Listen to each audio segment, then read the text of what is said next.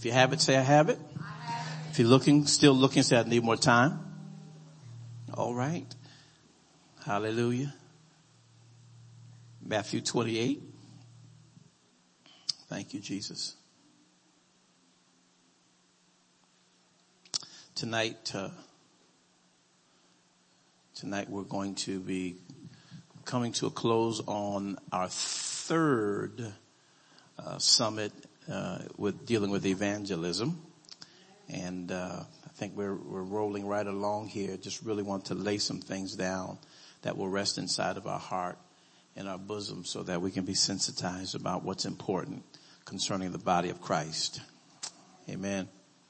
And I love what God's doing. I have just been hearing some things that are just uh, just encouraging my heart, just confirming things about the timing of everything that we're doing.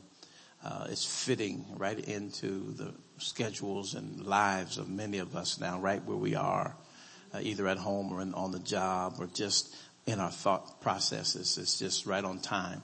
So I thank God for that. Amen. That it is fruitful. It is fruitful. All right, let's pray. Father, we thank you for your word. It's quick and powerful and sharper than any two-edged sword.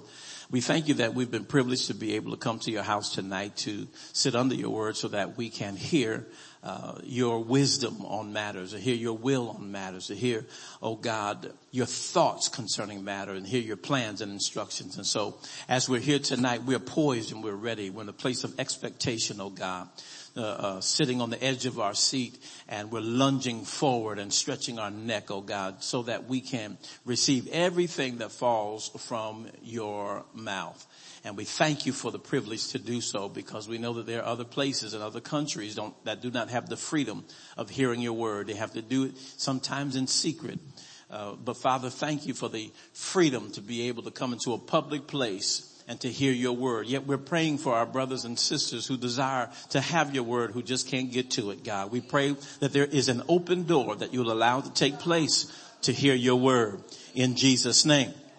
So now we declare that none of the incorruptible seed of your word will fall by the wayside and none will fall into stony or thorny ground, but it will fall into good ground and produce a great harvest. We do give your name praise, O God, for all that will be accomplished in these next few moments in the name of Jesus. So we thank you for the healings. We thank you for the miracles that will take place. We thank you for wisdom and knowledge that will come forth, oh God. We thank you right now for strategy, oh God, to navigate our issues. We thank you for it right now and for strength that will come to our spirit man. And we give you praise right now for great victory in Jesus name. Amen and amen. Hallelujah. Give the Lord a good praise as you're, amen, taking your seat. Go ahead, take your seat. Go ahead, take your seat. Amen. Hallelujah. Glad to see you tonight. Aaron, good to see you. All right. Matthew 28.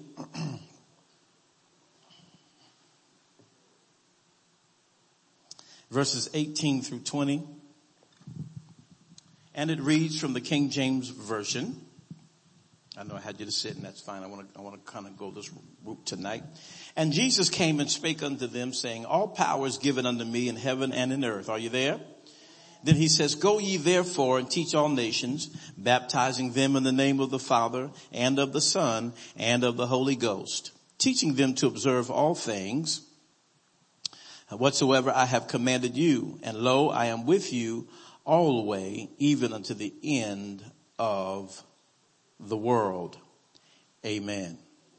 It says it like this, if I can pull it up real quickly, in the uh, New International Version. It says it like this there in verse 18. Then Jesus came to them and said, all authority in heaven and on earth has been given to me. Therefore go and make disciples of all nations, baptizing them in the name of the Father and of the Son and of the Holy Spirit, and teaching them, excuse me, and teaching them to obey everything I have commanded you. And surely I am with you always to the very end of the age.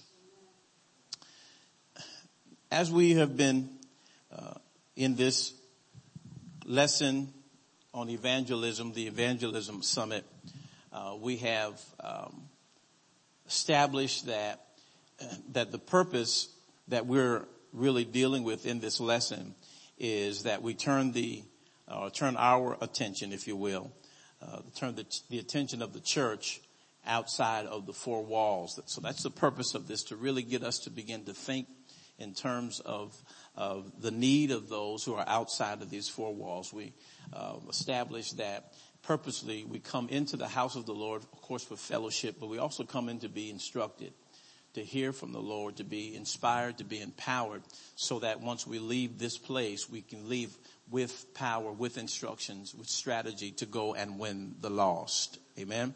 Second Peter chapter three, uh, we found out that uh, that uh, it is not the will of God that any should be lost, that any should perish. Perish. In fact, God is not slack concerning His promise, as some men count as slackness, but He's long suffering to usward, not willing that any should perish, but that all should come to repentance. So that is God's will that that that the lost would be saved, that no one would perish. Amen. One of the things that, that is so key um, I didn't mean this, but let's go ahead and chase this for a while. Follow me over there to uh, Ephesians chapter four. I like I like it when the Holy Ghost interrupts things. Go to Ephesians chapter four. and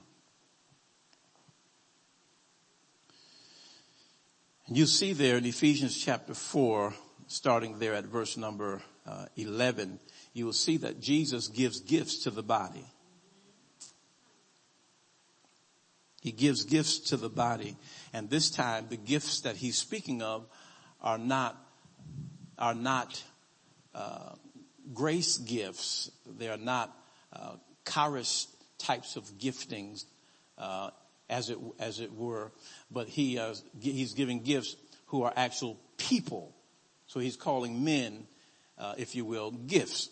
So it's not just grace giftings or endowments, if you will, but it is also people. People are identified as gifts. And so there is the mentioning, Jesus mentions here that he has given to the church five offices or five gifts. And he says there in verse number 11, and he gave some apostles and some prophets and some evangelists and some pastors and teachers. Y'all see that there? Verse 12, for the perfecting or for the maturing of the saints, for the work of the ministry, for the edifying of the body of Christ. And so, um, as Jesus has given to the church uh, these gifts, these fivefold ministry gifts, we understand that he gives the gives them to the church so that the church can be matured, that we can uh, be developed, we can be equipped. Equipped for what? Matured for what? For the work of the ministry so that we can be sent out and do the work of the ministry and which will cause the, number three, the body to be edified. Amen. Cause the body to grow. So with that in mind, the Lord uses these giftings. Now remember now, God's not willing that any should perish, but that all will come to what? Repentance. And so now we see here that gifts are given to the church to mature the church to do the work of the ministry so that the body can be edified, built up. But if peri- perishing seems to be an, an, an object uh, on the mind of God that people are perishing, we find and just kind of go there and write it down in uh, in um, mm-hmm, Proverbs 29 and 18. It says, "Where there is no vision, the people do what? Perish." And see, perish keeps popping up here. And so now, if we're going to avoid perishing, then according to Proverbs, there has to be some prophetic vision, some prophetic eye. Because there's one translation that says that where there is no prophetic vision, the people perish. So there has to be a prophetic vision. The Amplified says it like this, where there is no redemptive revelation, the people perish. So there has to be an ability now to see, according to the message translation, if you can, if people can't see what God is doing, they stumble all over themselves. So there has to be this ability to see what God is doing. We have to be able to see what God is doing. Because when people can't see what God is doing, they stumble all over themselves or they perish. You know what I mean? They, they perish. Throw off restraint. There's chaos. No boundaries. You know what I mean? There are no boundaries. Anything goes. And that's the kind of world that we're living in right now. We're living in a world where, come on, no restraints. There are no restraints. People are doing what they want to do. It's like, it's like the establishment of a lot of the laws that the, that our government is enforcing. Uh, it, it is actually breaking the moral law of God, but yet establishing this world moral law. Cause you know, we can t- talk in terms of ethics, moral ethics, but it's all dependent on who's the source that's really giving to us the standard of ethics. Y'all with me? You can look in the book, the Roberts rules, uh, book of, of, of, rules. You can look in that and it'll give you ethical practices and how to have business meetings and things of that nature. But it's all based upon the source that you're looking at that determines what the, the ethical uh, boundaries and guidelines and how we do things. Well, our government's changing and changing and changing. Amen. God, when he established marriage, he defined it from the beginning between a male and a female. Okay? But now we've gotten so smart, uh, I'm sorry, we've gotten so uh, intelligent, I'm trying to find the words. We, we're, we've gotten so whatever until we're redefining and now we're challenging what the author, come on, the creator has established. Now y'all know this is the truth. If you want to know the most about, and I'm, you can help me with this, okay? And then you can tell me, if you want to know the most about a particular automobile, the best thing to do is go to the manufacturer. The manufacturer is the one who made it.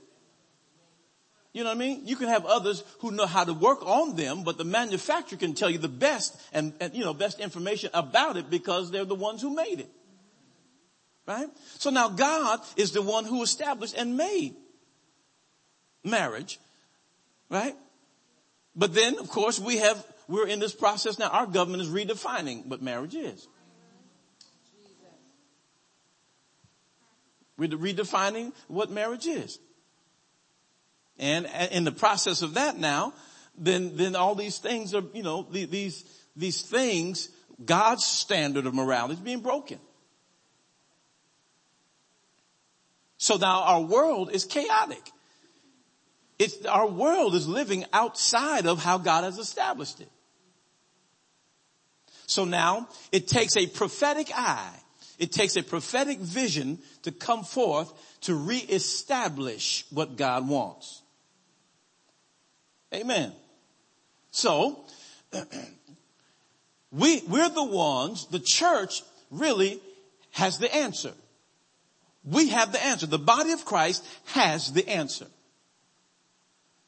And because we have the, we have the answer, we must make sure that we give the answer. How do we do that? We gotta go out. We have to declare this good news. Okay, y'all with me? We gotta declare this good news. Now, as we're looking back here at Matthew 28, go back there real quickly. Jesus says now, he says to them in verse 19, go Ye therefore, let me go ahead and pull it back up. Matthew 28. He says to them now, verse 19, go, go ye therefore and teach all nations or make disciples of all men.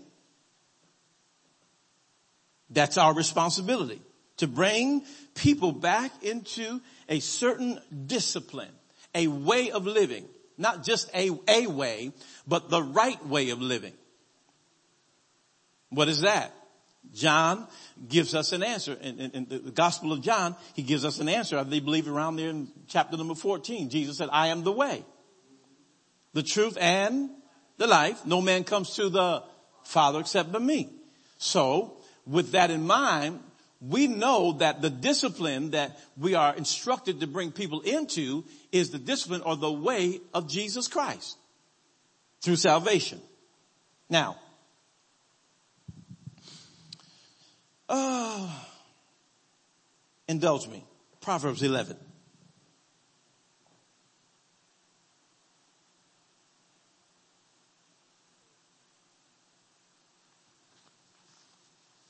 Proverbs 11. We looked at this before a few weeks back, but let's pull it back up since we're coming down the stretch, the home stretch now. Verse 30 in Proverbs 11 it says, the fruit of the righteous is a tree of life. And he that winneth souls is what? Wise. The fruit of the righteous is a tree of life. And he that winneth souls is wise. So now we have to go and understand now, we have to be in the soul winning business. We have to be in the soul winning business. He that winneth souls is wise. So now, if we're going to be in the soul winning business, then the wisdom of God must be upon us. Okay? The wisdom of God must be upon us. Y'all have to keep following me now.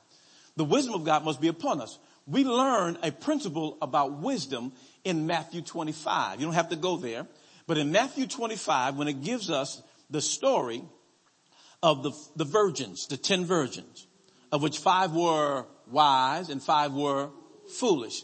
The key to understanding wisdom is through this analogy or this example of the five wise and the five uh, uh, foolish.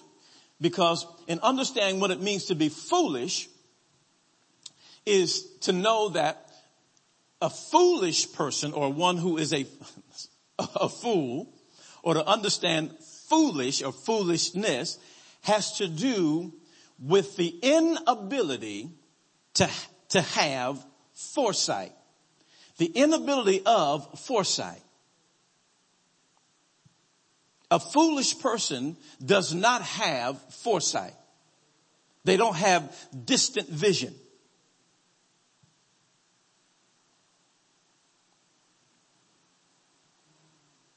Okay? A foolish person does not have distant vision. The five who were foolish, they had, you know, they had the oil in their lamps, but they didn't have anything extra. In other words, they didn't prepare for the long haul. They had a right now look. They had a present look, hoping that everything would happen now. But they knew not when the bridegroom would come. The five that were wise, they prepared themselves. They were ready. If it's going to take a long while before the bridegroom will come, then they were ready for the long haul. So then the foolish have short vision, but the wise, come on, have distant vision. So now with that in mind, watch this now, with that in mind, then the Bible says he that wins souls is wise. That means that we have this vision because I, when I, when I work on wisdom, I often talk about wisdom is the ability to go higher and to see further. Wisdom is the ability to go higher and to see further. You can see better when you're higher, when you're up higher.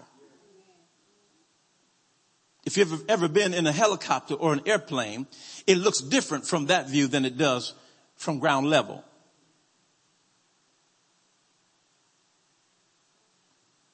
So wisdom becomes important for us because it gives us a different type of sight. It gives us different sight. We gotta be wise in winning souls. Okay? Gotta be wise in winning souls. Now,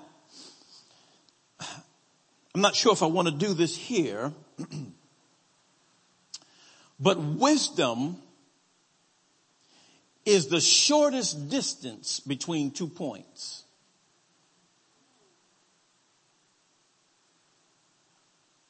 Wisdom brings about efficiency.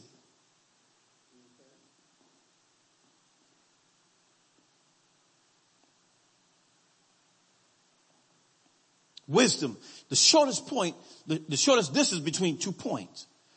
Instead of through trial and error, trying to figure out how it works, wisdom allows me to see it in its shortest route. Instead of 40 years going through the wilderness to arrive in the land of Canaan, the land of promise, it really should only take me about 11 or more days. But because of the other things that get in the way, it takes us longer. Y'all just keep following me, okay? Stay in the car. Don't get out.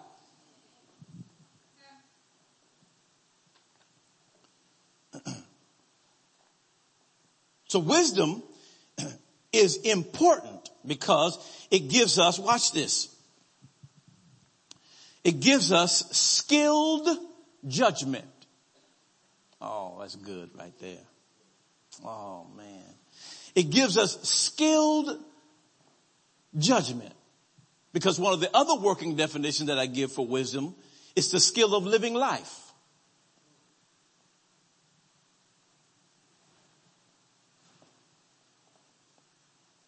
It's skilled judgment. So now, when I'm winning a soul or winning the lost, my God, I need the wisdom of God. Because if I have the wisdom of God, then I can arrive at my destination of soul winning shorter. Come on. Shorter because I can see better and my discernment or my judgment is skilled. I'm skilled in that area. I'm sharp in that area. My earnment is sharp. no, my discernment is sharp. You know what I mean? My judgment, my ability to judge matters. Sharp. That means if, if, if I'm a person of wisdom and I have skilled judgment, that means my ears, I hear stuff. You know what I mean? I hear well. I'm a good listener and I know when I'm listening, I'm listening so I can hear right.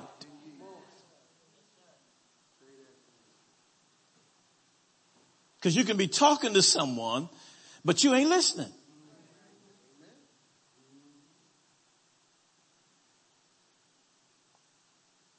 So my hearing has to be keen if I'm a person of wisdom. Hallelujah. Thank you, Jesus. And I'll just make it easy for you, James. If you need it, ask for it.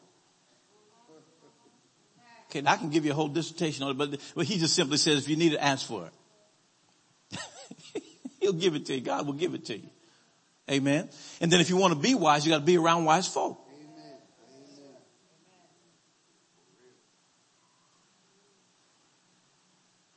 Amen. Some days, I, I tell, this is what I, this is my practice sometimes. Some days I'll just sit and turn from TBN to the Word Network. Then I'll turn to the inspirational channel.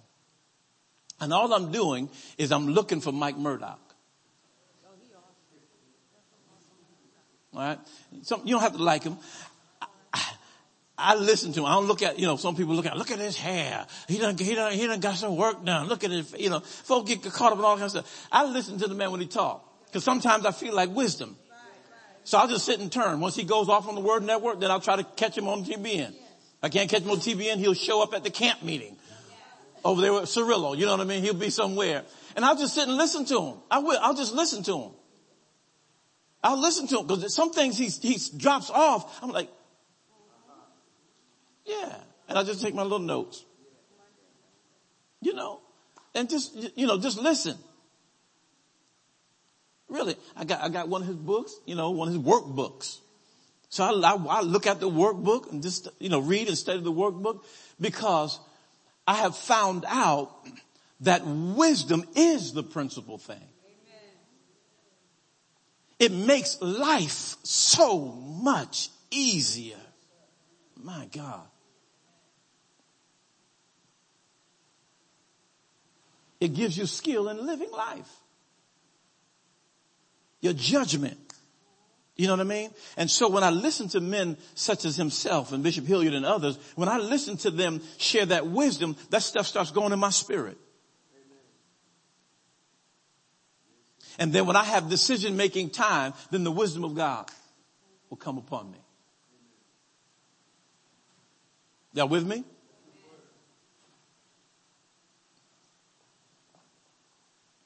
So now, soul winning is important. We have to be wise. Come on, tell somebody got to be wise in winning souls. Hallelujah. Got to be wise. Not only do you have to be wise, can we go to the next point? We have to be relevant. Not only wise, but we also have to be relevant.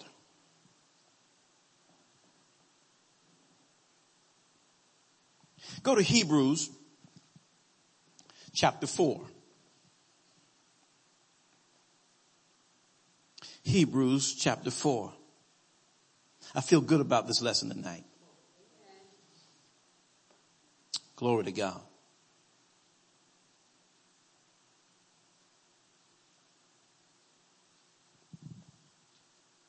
Hebrews chapter 4, look at verse number 14. Look at what it says, the Hebrew writer says about Jesus. Seeing then, Hebrews 4, 14. Are we there? Seeing then that we have a great high priest that is passed into the heavens, Jesus, the son of God, let us hold tightly or fast our profession or confession. 15. For we have not a high priest which cannot be touched with the feelings of our infirmities, but was in all points tempted like as we are, yet without sin. Do you all see 15? For we have not a high priest which cannot be touched with the feelings of our infirmities, but was in all points tempted like as we are, yet without sin. It's telling us now about Jesus that Jesus is relevant. He is relevant because he has been touched with the feelings of our infirmities. My point is, he, because what gives him the right now to be relevant is that he has to become me to help me. If he stays in heaven and he never comes down as a man, he does not know how humanity feels. So when God wraps himself up in flesh, now he walks as son of man. He's not just son of God, but he's son of man. So as son of man now, he now feels me. He now is acquainted with me. He knows what I feel, what I go through. So we don't have a high priest who is oblivious to us, but we have one who is touched by our infirmities. We have one who has been us.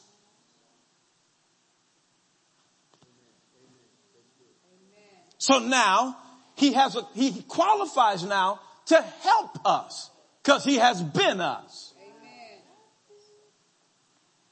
To be me, to be you means to come where I am, which makes he now, he, he is now relevant.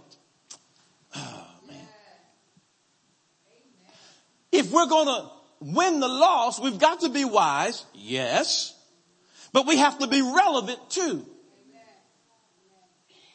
You have to know, we teach this in, in school, but in, in, to pastors and, and, and ministers, but you have to know your audience. You have to know who it is that you're communicating with. You got to understand the demographics. You got to know the world that you're living in. Amen. We have to be relevant. Come on, tell somebody we got to be relevant. Amen. Relevant, being relevant helps you to connect. It helps you to be relatable. Hallelujah. It helps you to be pertinent. You know what's going on. Amen.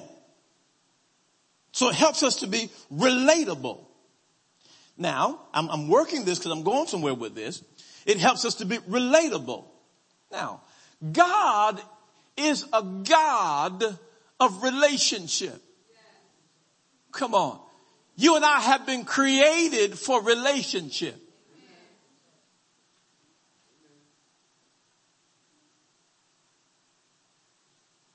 We were put in the family. Do you know why?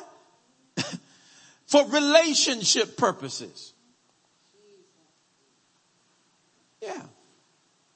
And all relationship is, is learning how to relate to one another.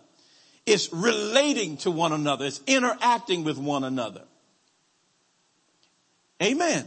It's being able to connect. I'm talking about being relevant now. Being able to connect. It would make no sense for me to act, to, to live in the 60s, have a mentality of the 60s, and then try to be relatable in 2013. Y'all would not appreciate me too well. Because I, am not relatable. I can't, when I talk to you, you don't understand what I'm saying. I'm talking from another time. I walked up in here with the fish that saved Pittsburgh outfit on. Some of y'all that know about that. that. That's the days of Julius Erving when they did the movie. Or if I came in with Huggy Bears, you know, four or five inch heels on,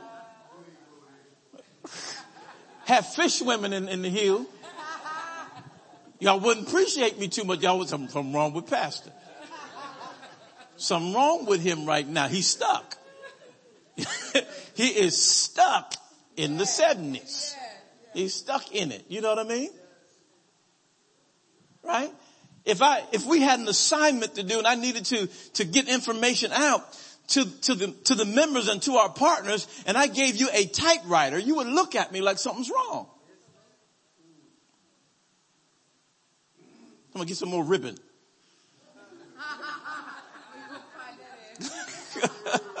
right? You know, I'm, I would not be relatable. I would not be relevant. Y'all with me? Amen. See, and, and what we have to do, corporations do this. Businesses do this. They send their execs and their managers away on retreats to be retrained. Retrained. Amen. They bring out things. They show slide presentations. They have all type of examples so that they can retrain their managers so that they can remain competitive in the market. Because if they're no longer competitive in the market, they're no longer relevant in the market, which means they're no longer needed in the market. How many y'all remember Bradlees? How many of you know that there are no more Bradlees? I mean, you can go to Stop and Shop, but Bradlees not next door anymore. Caldors, that's another one, right? Ames. Y'all pulled it out. Right, what was that place? Something merchandise? Service merchandise. Right?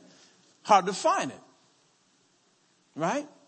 Because you have the, the Walmarts and the Kmarts, right? Target. 15 years ago, you didn't see dollar stores like you see it now. But what they do, somebody studied the market. They did their homework, did some marketing homework, and based upon the economy, they begin to appeal to the people's needs at the time. And now the best of the best will pull off and we go in the dollar store. Come on y'all, I know you do. I know you do. I do. Every now and then I'll go in the dollar store. I do. Amen. That don't, I'm not a dollar person, but I can go in the dollar store. I won't lose who I am by going in there. Right? Family Dollar, right? Amen. Family Dollar has helped me to see and read a few times. My point is we must remain relevant. We gotta be relevant. Now, if, if the corporations, the CEOs, if they know how now to train their managers, their presidents and their managers to stay relevant, then we need to do it in the body of Christ. Okay. We cannot be some island to ourselves. We cannot be the untouchables.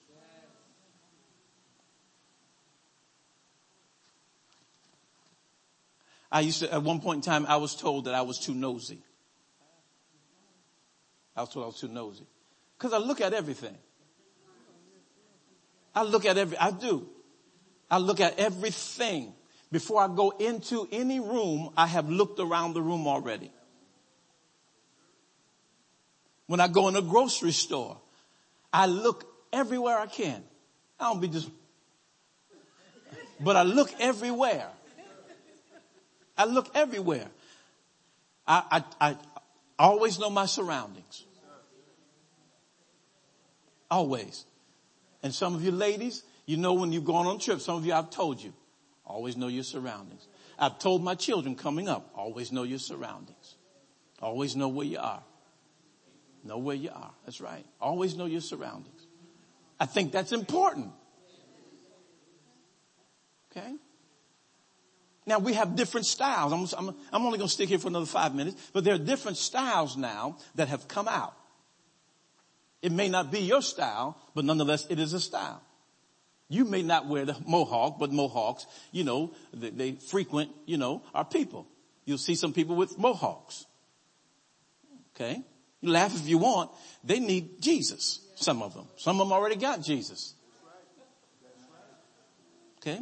There is, you know, the, the hair color. There's two, sometimes three colors in, in a hair. I'm not talking about stuff to accent the skin. I'm talking about like green and blue and, you know, and yellow. I mean, come on. Red. Right? That's real. Okay? We have to be real. I don't mean you gotta go do your hair like that, but you have to be able to interact normally and connect with them. Now, how do you do that? Well, you, you have, you gotta, you have to have some type of relationship. I'm not saying you got to be intimate, but I am saying that there has to be a level of relationship. There has to be this lifestyle evangelism. There has to be this lifestyle evangelism. There has to be this lifestyle evangelism. I'm not stuttering. There has to be this lifestyle evangelism where there is interaction. I'm not offended by your hair. I may not like your piercings, but I'm not offended by it. I'm not looking at your piercing, I'm looking at your soul.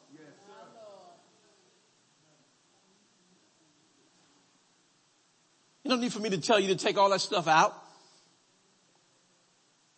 You know what I mean? I got to love you. I got to love you with it or without it. See? And that's a challenge for many people. Because we have to get over ourselves and our own personal likes and dislikes. Jesus didn't ask you what you like, what you don't like.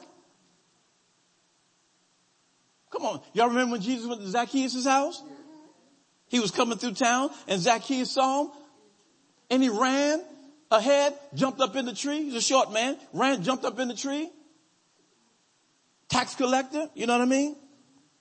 Robbing the people, taking advantage of the people. But he ran ahead, jumped up in the tree, and when Jesus was coming by, he saw the man, told the man, come on down, I want to go to your house.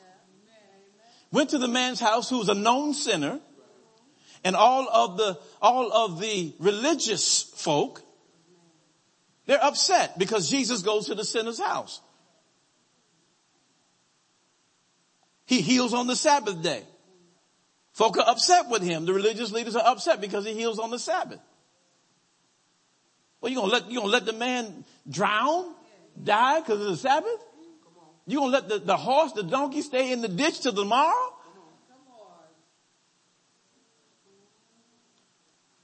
See, there are some things that you and I, we, we have to, we have to be able to overcome so we can reach people.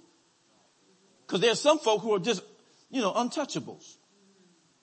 And I don't want us to be untouchable. I'm gonna go ahead and say it because it's public knowledge. Bishop uh, at New Light down there in Houston, Bishop Hilliard.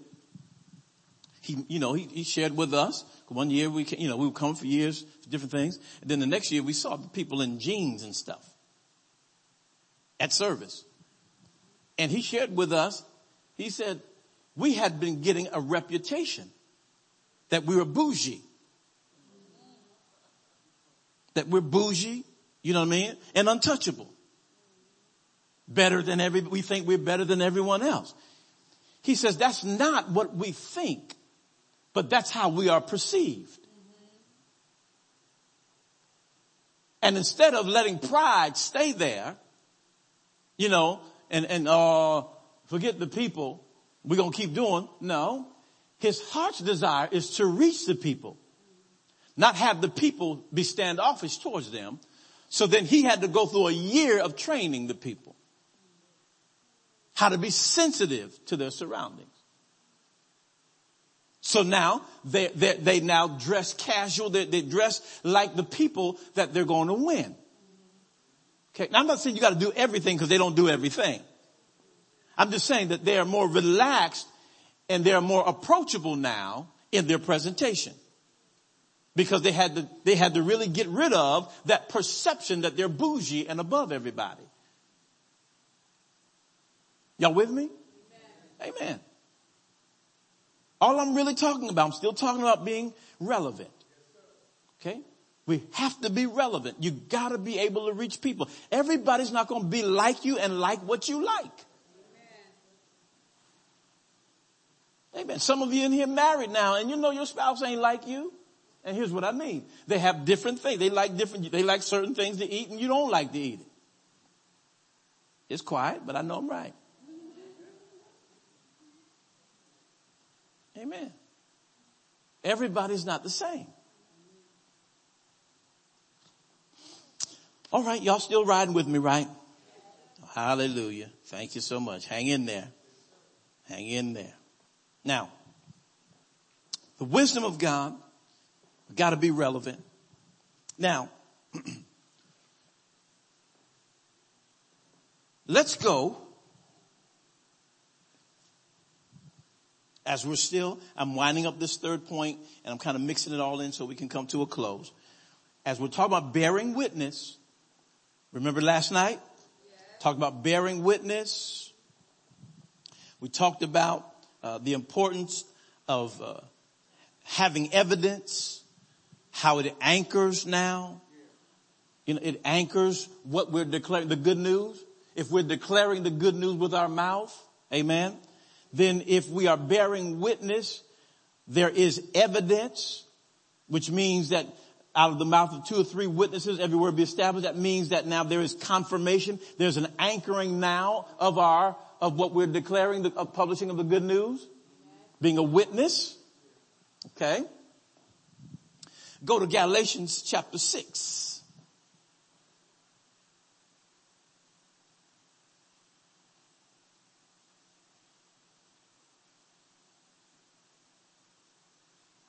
Galatians 6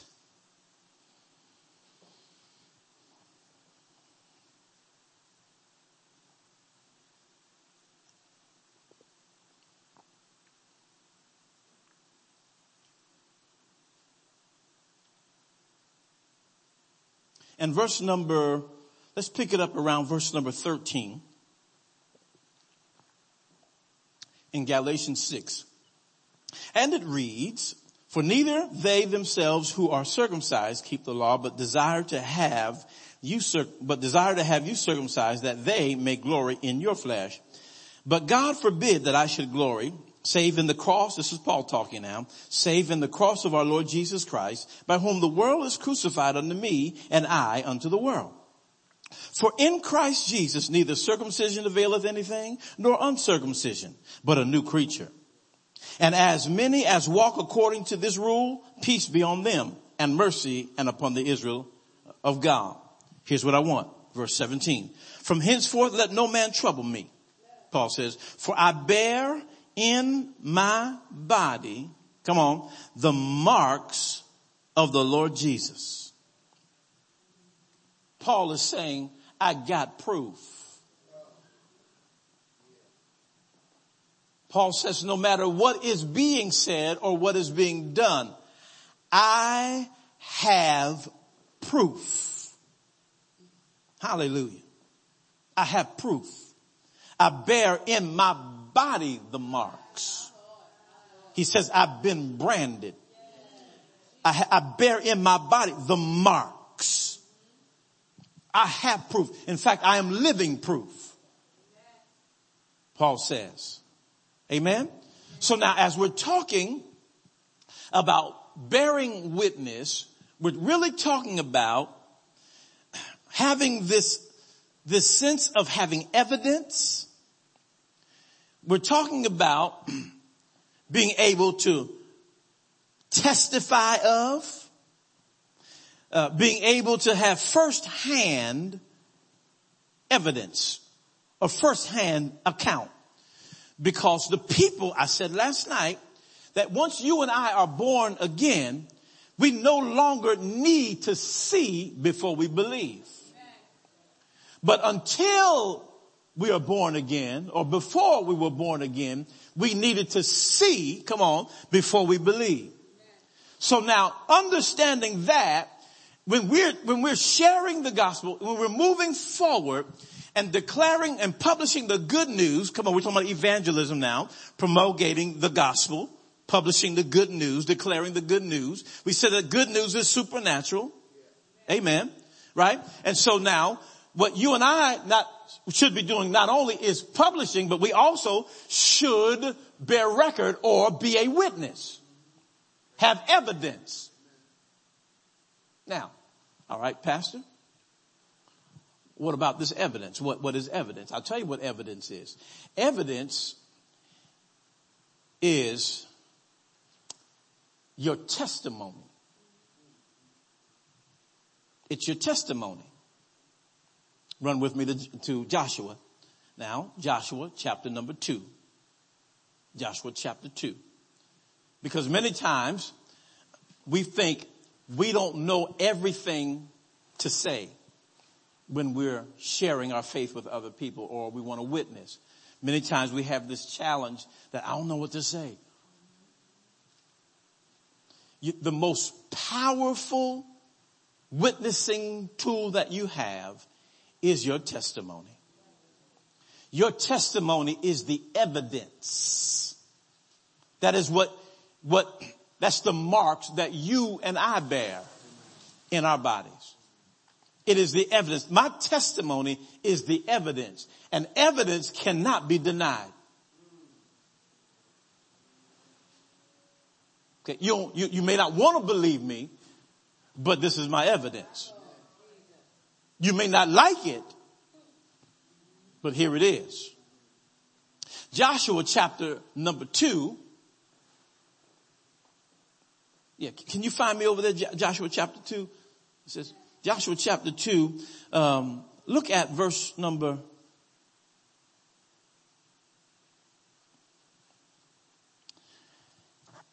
Bring me to verse number 9. Now here's what has happened in Joshua chapter 2. We find that now Moses has died. Joshua now, Moses' servant, his minister, takes over. He leads the people now into the land of promise, into Canaan. They go across the Jordan. They get there to Gilgal, which is the beginning, the foot of the promise. They get to Gilgal, which means that the reproach have been rolled away.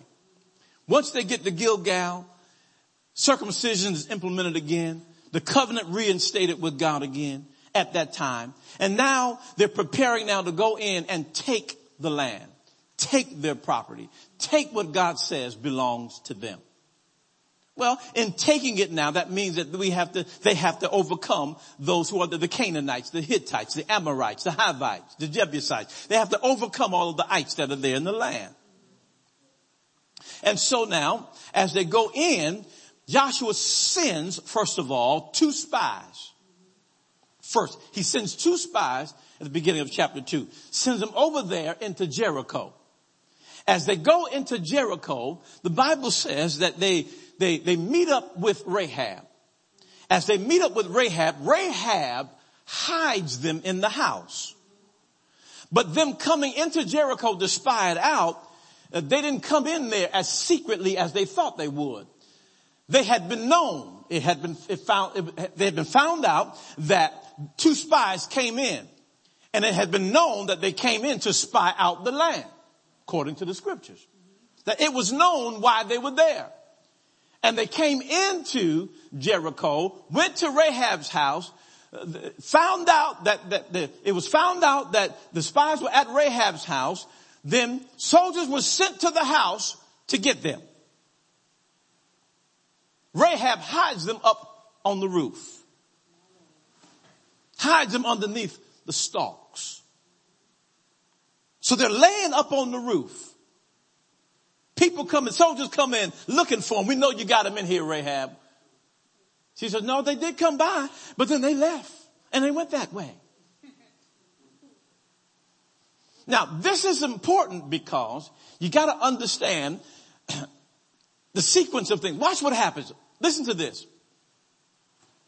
After the men left, after the soldiers left that came looking for uh, uh, the two spies that Joshua sent, she goes back on the roof and she talks to them. Cause now she's in a negotiating state here. Bible says in verse 9, and she said unto the men, I know that the Lord hath given you the land. She says, I know that the Lord has given you the land and that your terror is fallen upon us and that all the inhabitants of the land faint because of you. That's interesting. Take me to the next one. For we have heard how the Lord dried up the water of the Red Sea for you when you came out of Egypt and what ye did unto the two kings of the Amorites that were on the other side Jordan, Sihon and Og, whom ye utterly, verse 11, destroyed. Verse 10. Go to 11. And as soon as we had heard these things, look, our hearts did what?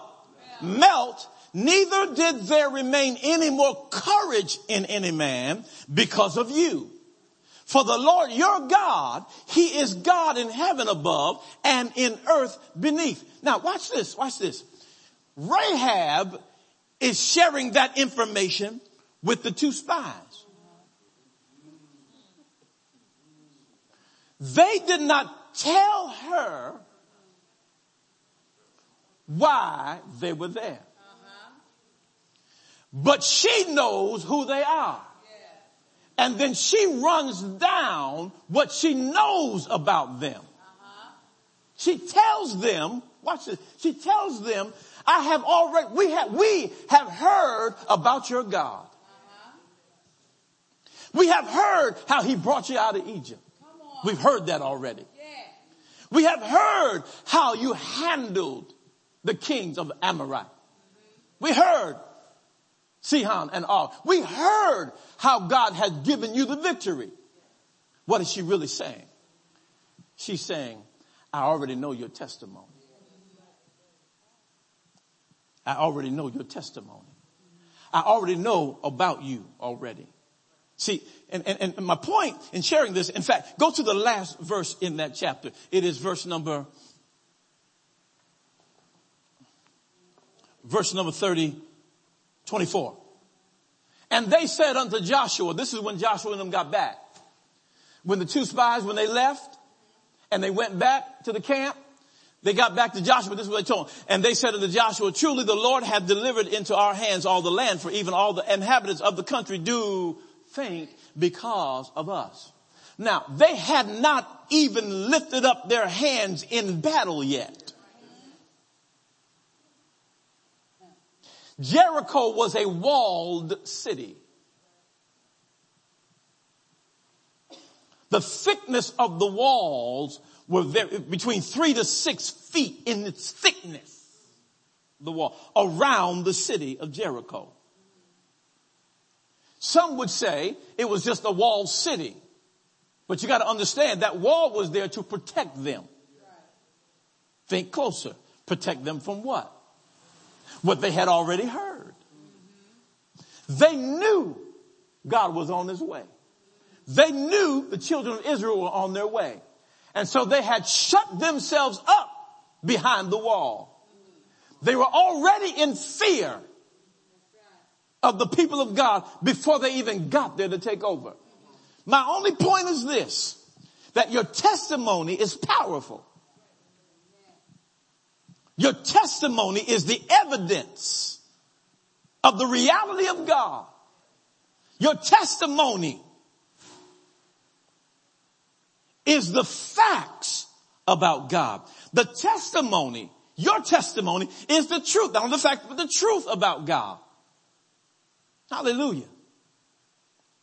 When you testify, you always talk about what God has done for you.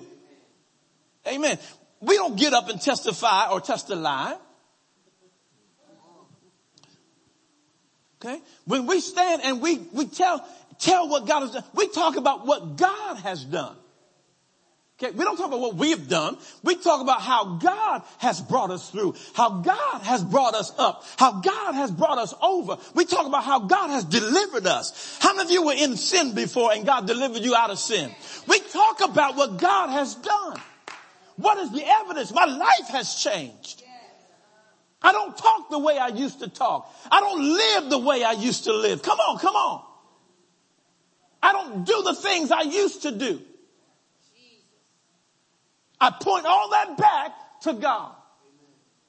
Because my testimony has power. Now watch this. You heard me teach this or preach this in that message, the power of your testimony. But let me say it again. Your testimony, my testimony, is critical to God. You remember the scripture that says that the fields are already white? You know what that means? That means that the Holy Spirit has already prepared the hearts of the people. How can you say that the harvest truly is plenteous? How do you say that unless it is? Okay, let me take it further. The harvest is plenteous before you got there. Yes, that you and I had nothing to do with the harvest coming up. The harvest was already there. How do you think the harvest got there, Rob? The harvest got there because of the work of the Holy Spirit. The Holy Spirit hovering, oh my God, hovering as he did in the beginning over the face of the deep. The Holy Spirit's hovering over the land, over the world. The fields are already white. All we need now are laborers. All we need now is a witness to go out there. All we need now for, uh, uh, is for those of us who bear the marks in our body. Those of us who have been impacted and changed by the Lord to go out there. All we got to do is show up. We think it's so hard. It ain't that hard. Just show up. Just show up. Holy Ghost is already out there doing his work. All you and I gotta do is just show up. I'm making it sound simple because it is as simple as that. You and I, because we've been equipped, we got the power, we got the word. Come on. You ain't gonna be the one that's gonna do the work. The word's gonna do the work. We bear in our bodies the marks, which means we have the evidence. We have everything we need. All we got to do is show up. Come on, tell somebody show up. show up.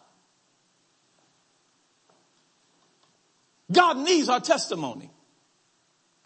Because just like in Jericho, watch this, before the people of God got there and began to do what they were going to do, the people in Jericho already knew about them. How? because God had taken the testimony of his people.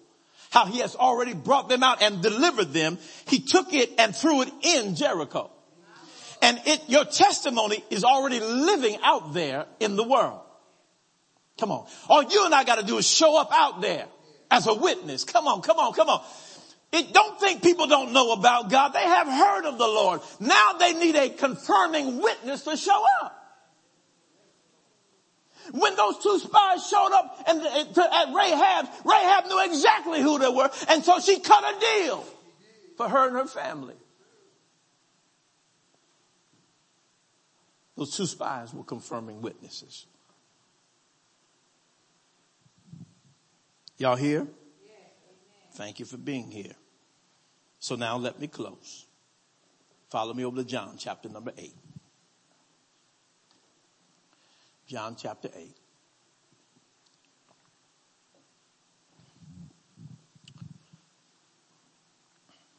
Hallelujah. John chapter number 8.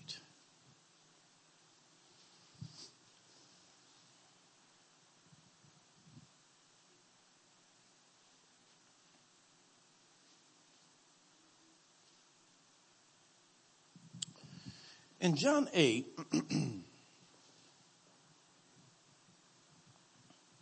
Look there.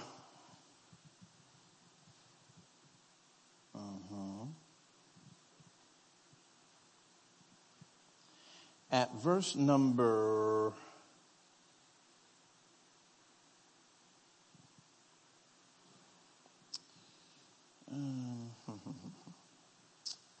I'll give you the whole account. Go there to verse number one. John 8 verse number one. Jesus went unto the Mount of Olives and early in the morning he came again into the temple and all the people came unto him and he sat down and taught them. And the scribes and the Pharisees brought unto him a woman taken in adultery. Y'all see that in your Bible? And when they had set her in the midst, the scribes and the Pharisees, they say unto him, Master, this woman was taken in adultery in the very act. Now Moses in the law commanded us that such should be stoned. But what sayest thou? Hmm. This they said, tempting him that they might have to, that they might have to accuse him. But Jesus stooped down and with his finger wrote on the ground as though he heard them not. So when they continued asking him, he lifted up himself and said unto them, he that is without sin among you, let him first cast a stone at her. And again he stooped down and wrote on the ground. And they which heard it being convicted by their own conscience went out one by one, beginning at the eldest even unto the, the last and Jesus was left alone and the woman standing in the midst. When Jesus had lifted up himself and saw none but the woman, he said unto her, woman, where are those thine accusers? Hath no man condemned thee? She said, no man, Lord. Jesus said unto her, neither do I condemn thee. Go and sin no more. Then spake Jesus again unto them, saying, I am the light of the world. He that followeth me shall not walk in darkness, but shall have the light of life. Now, I'm going to stop there. I wanted to go here because I wanted to look at this scenario with this woman to see how, on one hand, how the religious folks dealt with this situation and how Jesus dealt with this situation. Can I talk to the church for a minute? The woman was guilty. They caught the woman in adultery. She was guilty. Would y'all agree? Looking at the scripture. They caught her in adultery. The woman was guilty as charged. The law said, based upon what Moses had laid out, the law said that the penalty for this sin is to be stoned. No problem with that either. That's what the law said. Stone her. The Pharisees, religious leaders, they bring this woman to Jesus. They caught her in the very act. Now, did they really catch her? Did they, did they, did they really, really catch her? No, no, they, they didn't catch her. The woman had a practice. Wasn't hard to find out what she was doing. They just went when she was actually engaged, involved, and then they grab her. I'm not sure why they didn't bring the man out.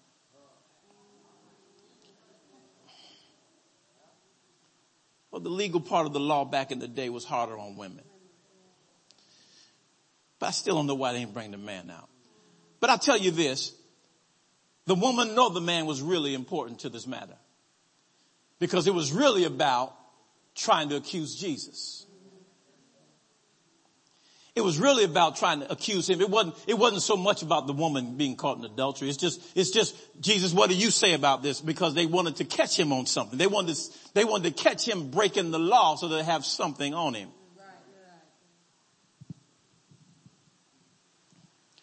And so Jesus, the Bible says, when they brought this woman to her, that he stooped down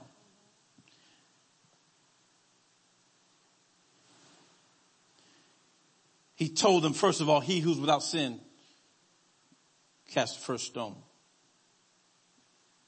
He stooped down after he said that and started writing. He who's without sin cast the first stone. Bible says that when Jesus makes that statement to these religious leaders, that conviction came on them conviction hit them. And conviction hit them to the point now, watch this, that nobody could argue with Jesus. I need y'all to hear me. Arguments were over. No more discussion need to be had. Because it wasn't about catching Jesus anymore. It was about them getting caught.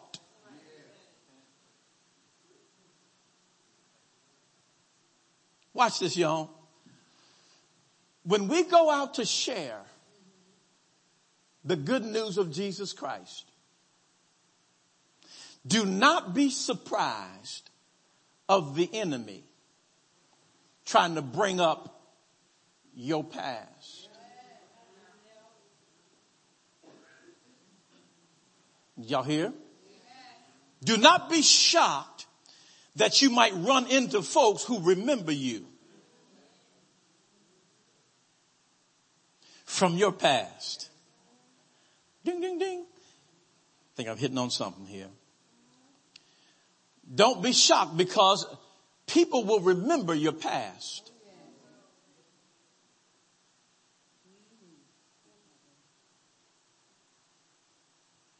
There will be, and now, now let me be more specific now.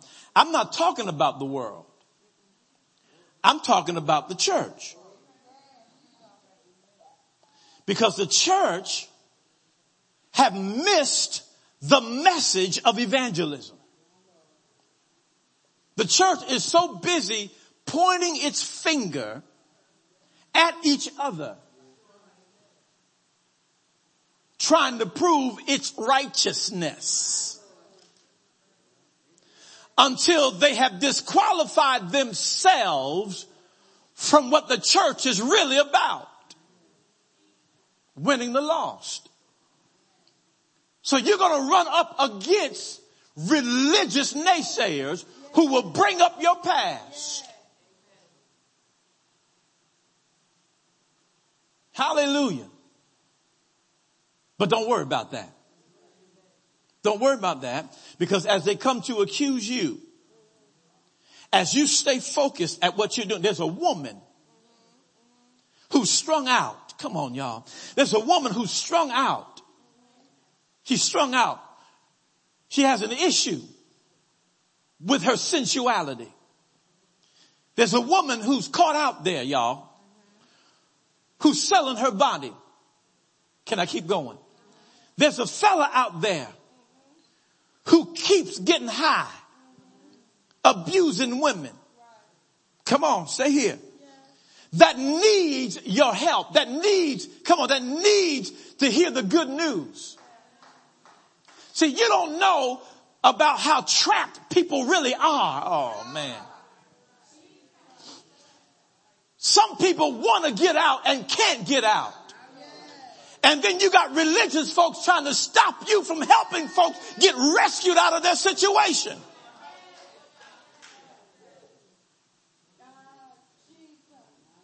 Folks are trapped trying to get out of their situation. They're, they're stuck. Don't know how to stop doing what they're doing. That's all they know. They've been trained in that system. That's all they know about that system. That's all, that's all they know how to do. Their situations cause them to have to work like that so that they can survive. They get their head bad the way they do because they don't have an answer for the issue in front of them. They look here, here, and everywhere and can't find an answer, but if I can just get high right now, I can have an escape from this situation. See, and we point our finger at that and we talk down about that, but people are trapped. Some of you in here tonight, small percentage, but some of you were strung out. Hallelujah. Some of us in here have been strung out on stuff. Some of us were so strung out on lying, we didn't know how to stop lying. Every, we thought we were telling the truth, but we were lying while we were talking.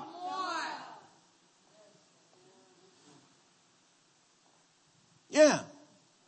People are stuck. And then you got religious folks got something to say because they don't like for the fact that you're down there witnessing at the corner of the state store. They don't call it the state store here, of the, of the, the liquor store, or whatever they call it here.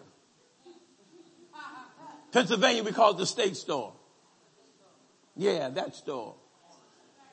Corner store. Package, that's the one I'm looking for, the package store. Amen. Y'all know what store I'm talking about. Amen. Folks are stuck, man. But they want to, but, but, but, but, but the church, they're going to talk about us because we want to witness. I told you before, I remember the days when folks will go into the bars and bring folks out of the bars.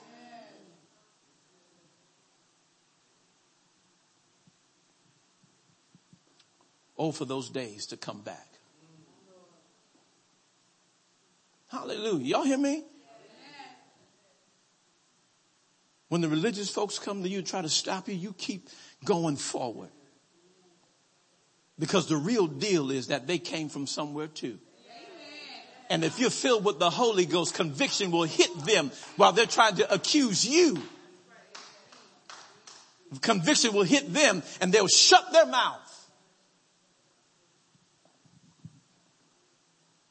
Hallelujah. Amen. Don't listen to me. Listen to me. And I'm very serious about this because I, I, I, don't want our church to be a passive church when it comes down to soul winning and evangelism. I don't want us to be passive at all. I want us to be confident about this. Don't worry about your reputation. Amen. If you delivered, come on. If you delivered, don't worry about nothing. Okay. okay. If you're not delivered yet, we need you to sit in the class a little bit longer so we can help you get delivered. Amen? So for those who, who, of us who are not delivered, come on, we got to get this thing done, man, because we're delaying what we got to do. Come on, tell somebody get through it and get over it. Cause we got work to do. No, no, I'm serious. See, and when you're delivered, you don't have to worry about none of the other crazy stuff, man. You go where you want to go. I know y'all don't like that. I know y'all don't like it. I don't like it. Listen, when you're delivered, see, when you're delivered, you go, man. People need the Lord. Just don't go by yourself. Bring somebody with you. You need a witness. Amen. Folks are caught up and trapped up, man. They need, they, we can't sit in the church and just let it happen. Put on your dungarees, man. Put on your jeans and let's, let's hit it. Let's get the pavement, man. Let's go. Let's go. Let's go. So y'all don't be shocked if on a Sunday, right in the middle of service, I said, come on, let's go walk down Wethersfield Ave and let's go walk up Brown Street. I'm so serious. We did it before. Amen. Because we got to get this out, y'all. We got to get it out. People are hurting. People are going through. I don't want to be this church. I don't want to be this church that's untouchable. That we think we were all of this. Man, let's get out there. I have the sense in me that if we just go out there and start loving the people, that the people would come. Amen.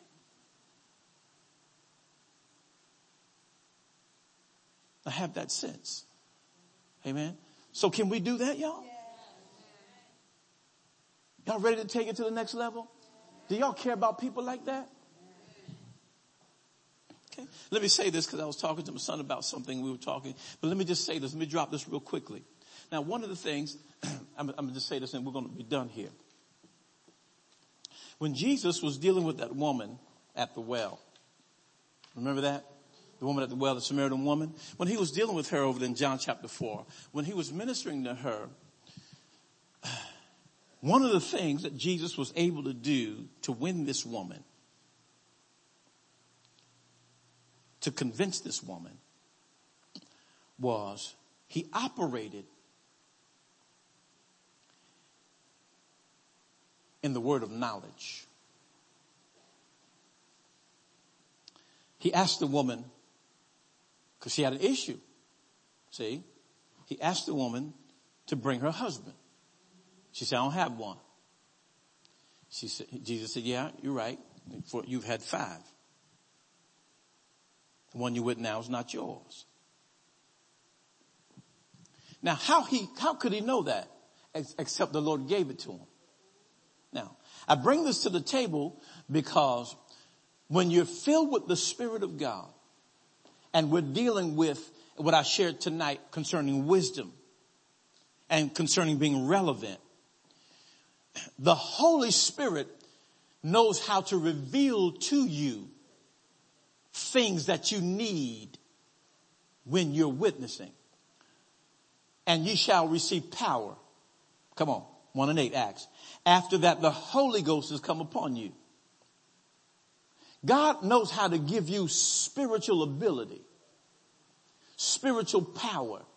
He knows how to give us what we need to be an effective witness. And see, when you are, you and I are born again and we're spirit filled, the Holy Spirit now, as He wills, has the right now to give you what He wants you to have to minister effectively. Y'all with me? The moment Jesus told that woman about her situation from the past, she said, I perceive that thou art a prophet. Well, you got that right. In other, in, in other words, this thing is not just something from the earth here. This is something bigger than that, man. This is bigger than that. We're here to help. We're here to save. We're here to get you out of what you're in. And God knows how to use us to get it done. Amen. So as you and I are born again, you can close your Bibles as we're born again. The born again experience in and of itself is good, but we need more. There's another experience after we're born again called the baptism of the Holy Ghost. Amen. Come on, tell someone on either side of you, you got to be filled with the Spirit.